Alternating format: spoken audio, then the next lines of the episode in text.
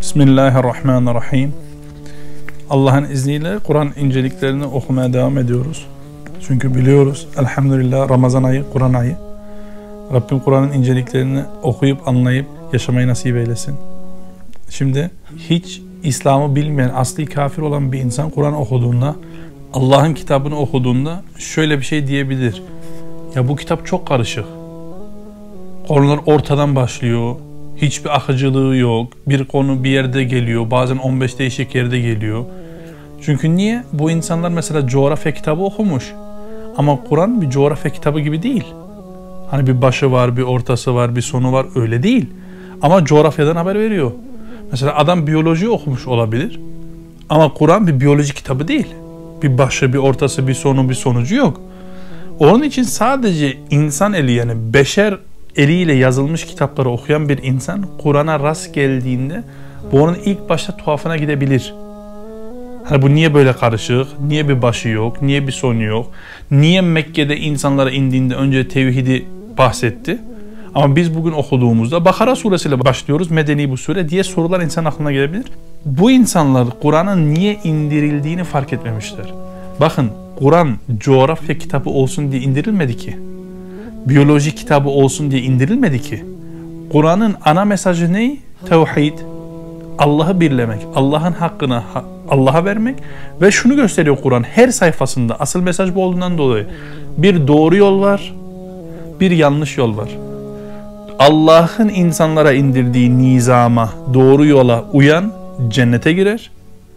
Ama Allah'ın nizamının dışarısında beşeri nizamlara uyan, hevasına, nefsine uyan, kafasına göre yaşayan insanlar cehenneme gider. Kur'an'ın mesajı bu. Bakın bu mesajdan yola çıkarak işte bu kitap hidayettir. Müminlere hidayettir. Onlara hayat tarzı gösteriyor. Kur'an'ın hangi sayfasını açarsanız açın bu mesajı görebilirsiniz bu mesajı anlayabilirsiniz. İnsan bu bakışla bakarsa. İsterse miras ayetlerinde olsun, isterse aileyle alakalı ayetlerde olsun, isterse devletle alakalı ayetlerde olsun, isterse cihatla alakalı ayetlerde olsun, isterse zekatla alakalı ayetler olsun, isterse tevhidle alakalı ayetler olsun. Bak hangiler olursa olsun hep doğru nizam, hidayet yolu var. Allah'ın hidayet yolu. Ve bu hidayet yolu üzerinde insanlar her zaman sabretmemiştir. Şöyle, hak taraf olduğu gibi batıl taraf da olmuştur ve bunların arasında her zaman bir mücadele olmuştur. Bakın hak ve batıl mücadelesi Kur'an'da geri kalmış bir hikaye değil. Bugün aynı şekilde devam ediyor. Bakın bu hak batıl mücadelesinden bir örnekle inşallah biz kendi inceliğimize gelelim Allah'ın izniyle. Bakın bu hak batıl mücadelesi te Adem Aleyhisselam'dan beni başladı. Biz biliyoruz ki Adem Aleyhisselam'ın oğullarının arasında Abil ve Kabil'in arasında ne oldu? Bir anlaşmazlık çıktı. Bakın anlaşmazlık meselesi kadın meselesi değil. Burası önemli. O sadece işin sebebi ama aslında şu var. Allah'ın bir şeriatı var. Şeriata uyan abil doğru yol üzere daha yeni zikrettiğimiz hidayet yolu üzere ama uymayan kabil ise kendi hevasının yolunun üzerinde. Allah'ın şeriatına ters bir şekilde. Bunların arasında bir evlenme meselesi var. Bunlar anlaşamıyorlar. Kabil kalkıyor. Kendi nefsine uyarak kardeşine diyor ki ben seni öldüreceğim. Abil de ona diyor ki sen elini kaldırırsan beni öldürmek için ben sana karşı gelmeyeceğim. Burası çok önemli. Bakın gücü yetmediği için karşı gelmeyeceğim değil. Gücü yesinde yetiyor ama hak tarafta olduğunu, hidayet üzere olduğunu bildiği için karşı gelmiyor. Kabil ne yapıyor? Söylediği gibi kendi kardeşini öldürüyor. Subhanallah. Şimdi bakın ilk defa bir insan öldürülüyor.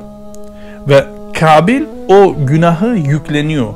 Öyle bir yükleniyor ki Allahu Ekber. O zamandan sonra kim bir insanı öldürdüğünde Kabil bu işi başlattığı için aynı suç ona da var. Allahu Ekber.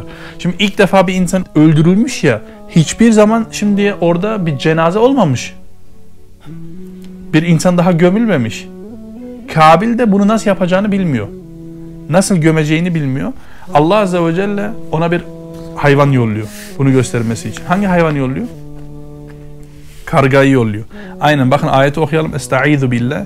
فَبَعَثَ اللّٰهُ غُرَابًا يَبَحَثُوا fil ard derken parantez içinde kardeşinin cesedini nasıl gömeceğini göstermek için bu parantez içinde Allah ona bir karga gönderdi. O da böyle yeri eşeliyordu. Yeri kazıyordu yani. Yani o zamana kadar hiç kimse öldürülmediği için, Kabil de bunu bilmediği için Allah subhanahu ve teala ona bir karga yolladı.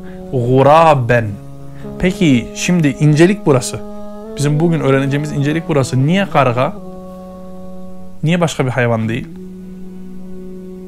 Burada çok güzel bir incelik var. Subhanallah. O da şöyle bakın.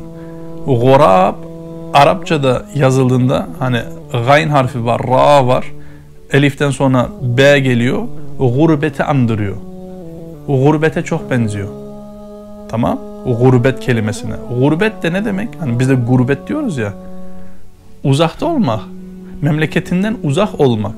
Yani iyi dinleyin. Nasıl bir insan gurbette iken kendi asıl vatanından, kendi anasından, kendi babasından uzak oluyorsa burada abili öldüren kardeşi babasından, anasından, hak yoldan ve Allah'ın rahmetinden çok uzaktaydı.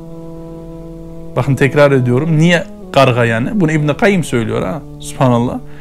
Bak gurab diyor ki gurbeti andırıyor. Uzaklık manasında.